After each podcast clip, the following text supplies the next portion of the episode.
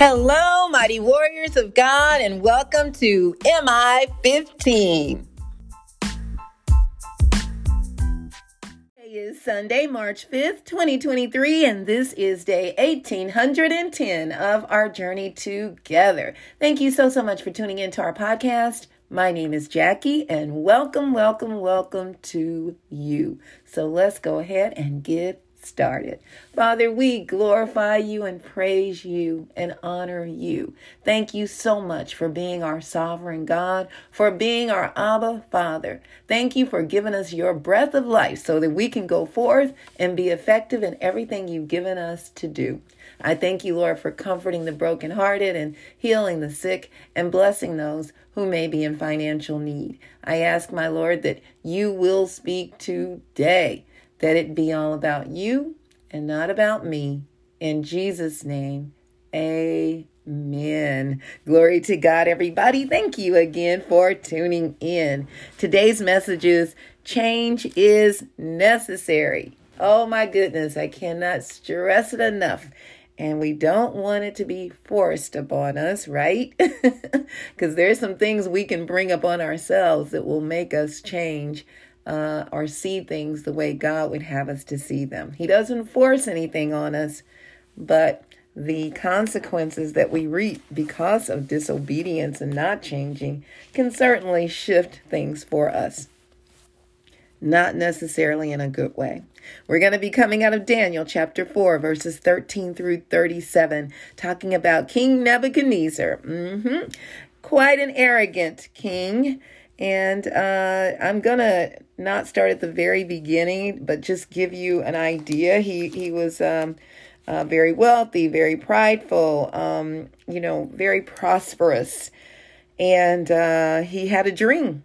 And so that's where we're going to start about this dream. And he needed uh, his magicians, enchanters, astrologers, diviners to interpret that dream, but they could not. But Daniel did. So let's go to, to Daniel chapter 4, verse 13. And it says, In the visions I saw, this is the king speaking. In the visions I saw while lying in bed, I looked, and there before me was a, ho- a holy one, a messenger coming down from heaven.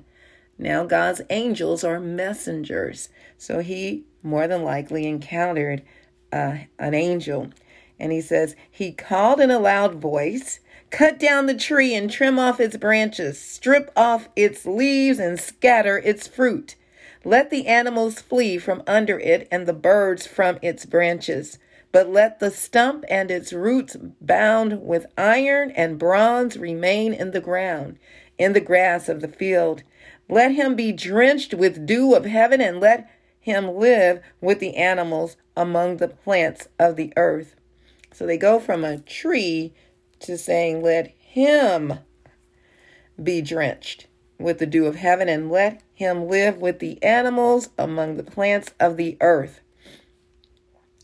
Let his mind be changed from that of a man, and let him be given the mind of an animal, till seven times pass by him. Seven years is what that means. The decision is announced by messengers. The holy ones declare the verdict so that the living may know that the Most High is sovereign. So it's an example for all of us to see and to learn from that God is sovereign. He's in control of everything. Nothing happens without His approval, without him even knowing. He knows everything that's happening. We don't have to be fearful or worrisome, worrisome. He knows. And he's got control and he will do something about it. He says, so that every he says so that the living may know that the most high is sovereign over all kingdoms on earth and gives them to anyone he wishes and sets over them the lowliest of people. This is the dream that I, King Nebuchadnezzar, had. Now Belteshazzar, and he's talking to Daniel, he says, Tell me what it means, for none of these, of the wise men in my kingdom can interpret it for me, but you can, because the spirit of the holy gods is in you. Okay. Then Daniel, also called Belteshazzar, was greatly perplexed for a time, and his thoughts terrified him. So the king said, Belteshazzar, do not let the dream or its meaning alarm you. Belteshazzar answered, My lord, if only the dream applied to your enemies and its meaning to your adversaries. The tree you saw, which grew large and strong, with its top touching the sky, visi- visible to the whole earth, with beautiful leaves and abundant fruit, providing food for all, giving shelter to the wild animals, and having nesting places in its branches for the birds? Your Majesty, you are that tree. You have become great and strong. Your greatness has grown until it reaches the sky, and your dominion extends to the distant parts of the earth. Your majesty saw a holy one, a messenger coming down from heaven and saying, Cut down the tree and destroy it, but leave the stump, because with iron and bronze in the grass of the field, while its roots remain in the ground, let him be drenched with the dew of heaven and let him live with the wild animals until seven times pass by for him. This is the interpretation, Your Majesty, and this is the decree the Most High has issued against my Lord the King. You will be driven away from people and will live with the wild animals. You will eat grass like the ox and be drenched with the dew of heaven. Seven times will pass by for you until you acknowledge that the Most High is sovereign over all kingdoms on earth and gives them to anyone he wishes. To command the command to leave the stump of the tree with its roots means that your kingdom will be restored to you when you acknowledge that heaven rules. So he's told him twice, you know, uh, until you acknowledge that the Most High is sovereign. And then he says, uh, your kingdom will restored be restored when you acknowledge that heaven rules. So see, it's up to us uh, to determine how long we're going to suffer in some situations because of pride. Therefore, your majesty, or disobedience. Therefore, your majesty, be pleased to accept my advice. Renounce your sins by doing what is right, your wickedness by being kind to the oppressed. It may be that then your prosperity will continue.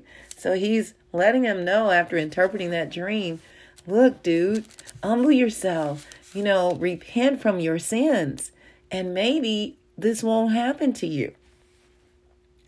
All this happened to King Nebuchadnezzar 12 months later as the king was walking on the roof of the royal palace of Babylon.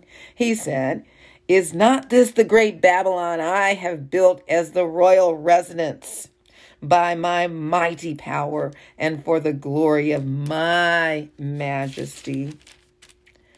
By for you until you acknowledge that the most High is sovereign over all. Oh, wait a minute. Let me jump down. I, I skipped some scriptures. I'm sorry. It says, So he was just saying that my mighty power and for the glory of my majesty, even as the words were on his lips, a voice came from heaven. This is what is decreed for you, King Nebuchadnezzar. Your royal authority has been taken from you you will be driven away from people and will live with the wild animals. You will eat grass like an ox. Seven times will pass by before you, by for you until you acknowledge that the Most High is sovereign over all kingdoms on earth and gives them to anyone he wishes. Immediately, what had been said about, said about Nebuchadnezzar was fulfilled. He was driven away from people and ate grass like the ox. His body was drenched with dew of heaven until his hair grew like the feathers of an eagle and his nails like the claws of a bird. At the end of that time, I, Nebuchadnezzar, raised my eyes toward heaven, and my sanity was restored. He had lost his mind. Then I praised the Most High. I honored and glorified him who lives forever. His dominion is an eternal dominion. His kingdom endures from generation to generation. All the peoples of the earth are regarded as nothing. He does as he pleases with the powers of heaven and the peoples of the earth. No one can hold back his hand or say to him, What have you done? Oh, has he now learned his lesson, right? At that time, all, at that same time that my sanity was restored, my honor and splendor were returned to me for the glory of my kingdom. My advisers and nobles sought me out. I was restored to my throne and became even greater than before. Now I, Nebuchadnezzar, praise and exalt and glorify the King of heaven, because everything he does is right and all his ways are just. And those who walk in pride, he is able to humble. He's given us all some advice, isn't he? I know God showed me some areas that I need to humble myself in, and I I learned I'll not ever intentionally be prideful and even unintentionally. And when God shows it to me, I'm I'm cleaning that thing up really fast. And I would certainly recommend that to you. If you if if the shoe fits, I would say wear that shoe and get that straight. Point number 1. Everything must change. It is absolutely a necessity. That's how God created things. His word is the one thing that does not change. Once we grab hold of that knowledge and understanding, we'll be able to flourish in the Lord. Think about our children or our uh, your grandchildren, nieces or nephews. When they were babies, we had to do everything for them. Feed them, bathe them, change their diapers, etc. As we raise them, we're teaching them how to do these things and many others on their own. When they are grown, they should be able to successfully navigate life. Once we become a believer, there is further change that needs to take place. Uh, now it's a spiritual spiritual growth, right? Now we are babes in Christ spiritually on the milk when we first get saved. And now, like physical, like I explained to you about a baby, now this spiritual shift takes place. And it's in our mindset change a perspective change, and in some cases, uh, a change to be more humble or to be humble. God will let us see these things. And as we begin to grow in all of these areas and many more, uh, we become more like Christ. We take on his character. And in order to do so, we must be humble. Point number two that's what happened to King Nebuchadnezzar. His pride was destroying him and others. God has a way to get our attention for our own good, helping us to see areas in our lives we must change so that we can be effective ambassadors for the kingdom of God. What is God showing you in your life that does not line up with His will, that must change? Because we don't want Him to do as he did with King Nebuchadnezzar to us, right? Nobody wants to go through that. To lose your mind, and then for seven years you're grazing like an ox on all fours, growing feathers and claws, and nah, doesn't need to go that far. And some of us are walking around like that, uh, and and not even realizing it. You know, in the spiritual realm, that's what we look like, and and God is saying, Mm-mm. This this is not what I intended for you, but this is what you've chosen. And so in order God will not go against his word. Remember that doesn't change. so if it, the thing that has to change is us. We must be willing to change and do what God said do and how he says do it. And in some cases we might be sick. And it and it may not be because of the natural thing that should have happened. It could be because of pride. We might be missing out on opportunities. Uh, and it may not be because, you know, hey, we don't have what it takes to get it, it's possibly because of disobedience to God. So, in order to know these things, we need to search ourselves. We need to ask God to show us areas in our lives that that that are not lined up with Him uh, according to His Word. What is that? And I'll tell you from experience, I've had to do that, and he showed me some things about myself that were not pretty at all. On the outside, I might be looking really nice. On the inside, I look like a mess. And God said, No, no, no, no, no. To represent me, these areas need to be cleaned up. And I'm going to help you to do that. If you don't yield on your own, I will put some blockages in the way. I will allow things to happen to you to get your attention. So we don't want to go that route. We want to make sure that we're doing His will and being obedient as soon as He shows us something. So, by all means, yield immediately and do what He is instructing you to do. You don't want to be like King Nebuchadnezzar. I remember when uh, the Lord called me to go serve at my parents' church about, uh, so this was about 16, let's see, 17 years ago. And uh, I went to their house. I'll never forget that. Went to their house. I had left my church, you know, I'd been there for 27 years. And I didn't really want to go because I felt like, oh, they're they're boring. Uh, they were excellent at the, teaching the Word of God. Don't get me wrong, but I was so used to our church my own church, we have music and singing and the choir and, you know, all those things. Well, they didn't have all that. They were very small. Nothing wrong with being small either, very powerful. Uh, but uh, they were more of a teaching uh, ministry. And I mean, they were powerful in that. And the Lord said, This is where I would have you to go. And so I did. And when I got to their house, he further instructed me at that time. I was just in the kitchen and I was saying, hey, and they were, hey, baby, blah, blah, blah. And, and there was this bowl sitting on the uh, counter. And the Lord said, fill it up with water and, and go and wash their feet. And now this is the first time y'all, anything like that had ever happened to me. Not to be outside of church, wash feet in church like it, it was a scheduled thing.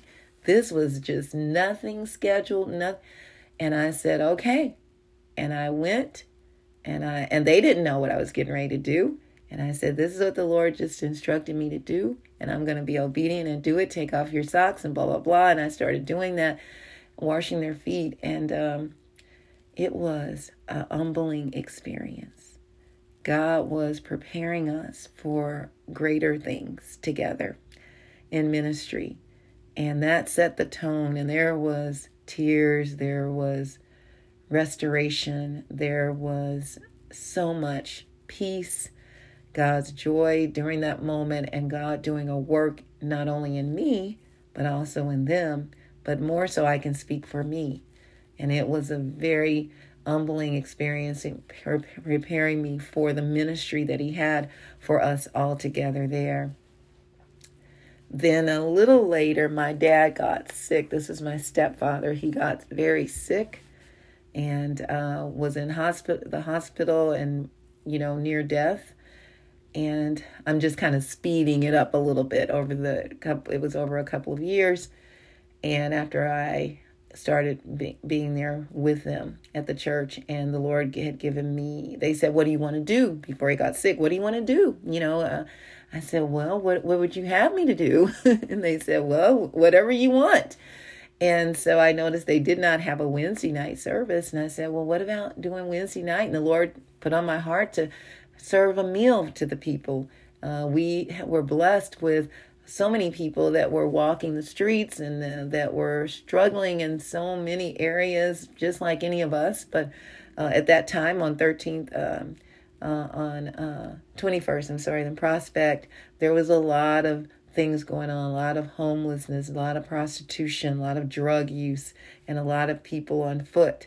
And so we were right there on the corner, and people would, you know, migrate on in. We we walked the blocks. We encourage people to come to have a meal, break bread, and and we had Bible study. And that began to grow, and uh, people were coming and learning and changing. And when my dad got sick, uh, I remember before this all happened with him, he did not believe in women being pastors. And I didn't wasn't looking to be a pastor or anything. All I wanted to do was teach the word of God as God had given it to me.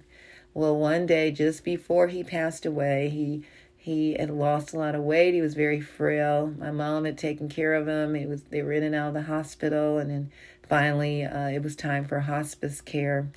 And he walked in, and she was holding him up on one arm as they walked in hand in hand, as they always would dress alike and be like they they, they were quite an amazing duo. And um, they came in and they said, We're going to ordain you. And my dad ordained me. And, uh, you know, it was quite an amazing and beautiful moment. And it was like him transferring what God had given him over to me as my mom would begin to lead the flock. And I was there to support her in that way as an associate pastor. And then within a month, he went on to be with the Lord. That was an um there was so much humility throughout this whole that whole process that God was working in every one of us. And in order to serve the people the way he would have us to serve them, we had to be humble and uh, to make sure that we were being obedient to God so that lives would be changed change in Christ, change. Many souls accepted Jesus, and it went on for 14 years. And after that, just to, let's see, just um, a year ago, uh, you know, there was another change. And God said it's time to move on. And now I am at uh, Pastor Cynthia's church, Destiny Life Center. Well, our church, that's our home and God is doing amazing things there. And uh, my husband and I are there, and it's um, across the street from the stadium. So if you are ever looking for a church home, please stop by Destiny Life Center. We start services at 10 a.m. And uh, listen, the word of God goes forth profoundly. Oh my goodness, you will not be sorry. All right, now, if you don't know Jesus, this is what it's all about. Romans 10 and 9 says that if you confess with your mouth that Jesus is Lord and believe in your heart that God raised him from the dead, you will be saved. That's what it's all about. Accepting Jesus as your Savior and doing that willingly on your own without being forced. And you now will enter the kingdom of God. You will be with Jesus for eternity. Oh, glory to God. I love you all so very much. May the Lord bless and protect you. May his face radiate with joy because of you. May he be gracious unto you, show you his favor, and give you his peace. In Jesus' name, Amen. And remember, we can do all things through Christ who strengthens us. And don't forget to check us out on our website, JackieBuycksMinistries.org, J A C K I E, B like boy, U Y C K S Ministries.org. Check out the messages and please share them with others.